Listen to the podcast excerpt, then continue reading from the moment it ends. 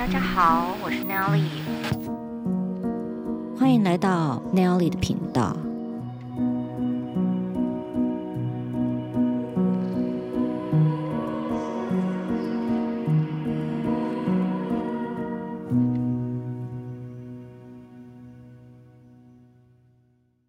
嗨，大家好，今天我们来聊聊中年人的爱情有没有期限？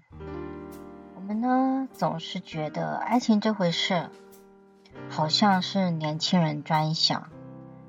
到了中年，结了婚，有了事业，忙于家庭，就得安分守己的过日子，别太想的太太多，太 fantasy。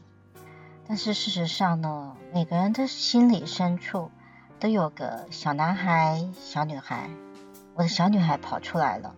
我一直困惑着，嘿，难道这个年纪的中年人有爱情的想法，是显得我们太傻了吗？对于这个问题，我问了我的心理咨商师 Eric。哎，我说 Eric，哎，我这年纪还想着爱情的滋味，是不是太天真了？他回答得很妙，他说啊。爱情是很灵魂的事情，而灵魂没有所谓的年纪。有时候我们都被自己限制住了。他曾经看过年纪更大的教授，一个单身，一个离过婚，两个老教授谈起恋爱来，仍是灵魂相知相惜，笑得跟孩子一般，那么样的快乐。我听到这段话，有被震撼到。嘿，爱情是很灵魂的，它跨越了时空、性别、年纪，甚至有没有可能是物种呢？I don't know, maybe。这让我想到 Amazon Prime 里面有一个影集，好像叫做《Modern Love》，它的第二集。他在讲一个记者采访了一位 CEO，那这位 CEO 他是专门做 dating app，就是所谓的呃网络交友的那个那个那个那个城市那个平台。嗯，他在访问这位 CEO 的时候呢，他同时其实在回溯他自己的爱情。对我来说，这部这部分才是最重要的。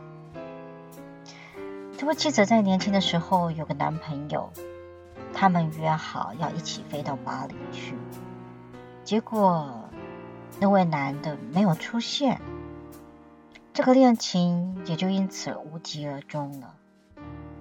二十多年之后，这位记者已经是作家。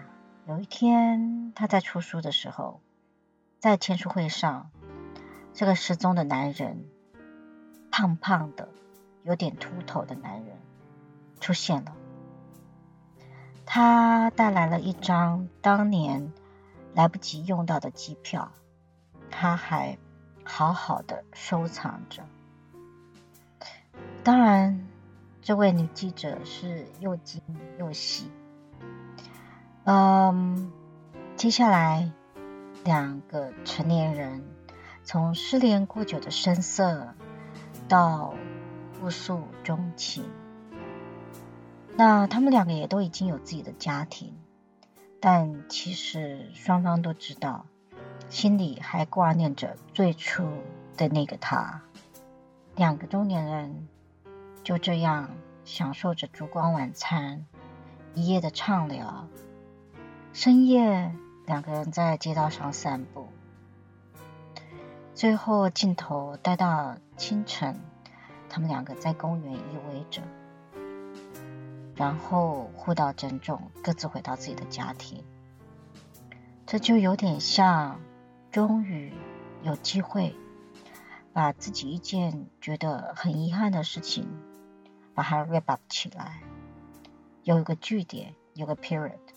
圆满的结局，不管双方是否还可以继续的交往下去，起码这个相遇让双方有一个可以接纳、可以放下的机会。我相信呢，经历过这样的相遇，双方的心结也解了，那个遗憾也终于放下了。再次跟对方有连结，也许很多人会想：啊，这不是藕断丝连吗？你对得起现在的配偶吗？你对得起现在的家庭吗？你的婚姻是需要这样子的一个介入吗？嗯，这个部分我想跳脱道德标准和婚姻制度来看我们所谓的中年人的爱情。让我们回到爱情是很灵魂的这件事情。灵魂没有年纪，没有性别，没有时间，没有空间的限制。爱情呢？我想，爱情也是如此。我呢，因缘际会找回了消失二十年几年的朋友。当年年纪还很轻，我们也许跟爱情擦身而过，再次相遇，灵魂的记忆让我们更加珍惜现在彼此的友谊。能够知道对方一直都在，然后一直都在互相的支持打气，真的是一件美好的事情。其实我曾经想问，如果当初我们都勇敢一点，现在的我们会不会不一样？我没有问出口，因为我理解了，没有前面。两个人不同的人生经历，也就不会走到现在的位置，也就不会再次相遇。当然，嗯，也许我们就无法理解，原来彼此这样安安静静的支持着对方，是多么幸福的事情。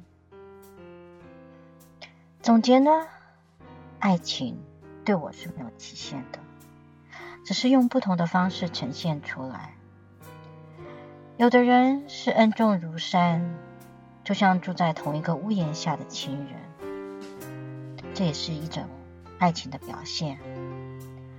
有的人像是老朋友一样，不用一直黏着，但是需要时他总是可以接住你。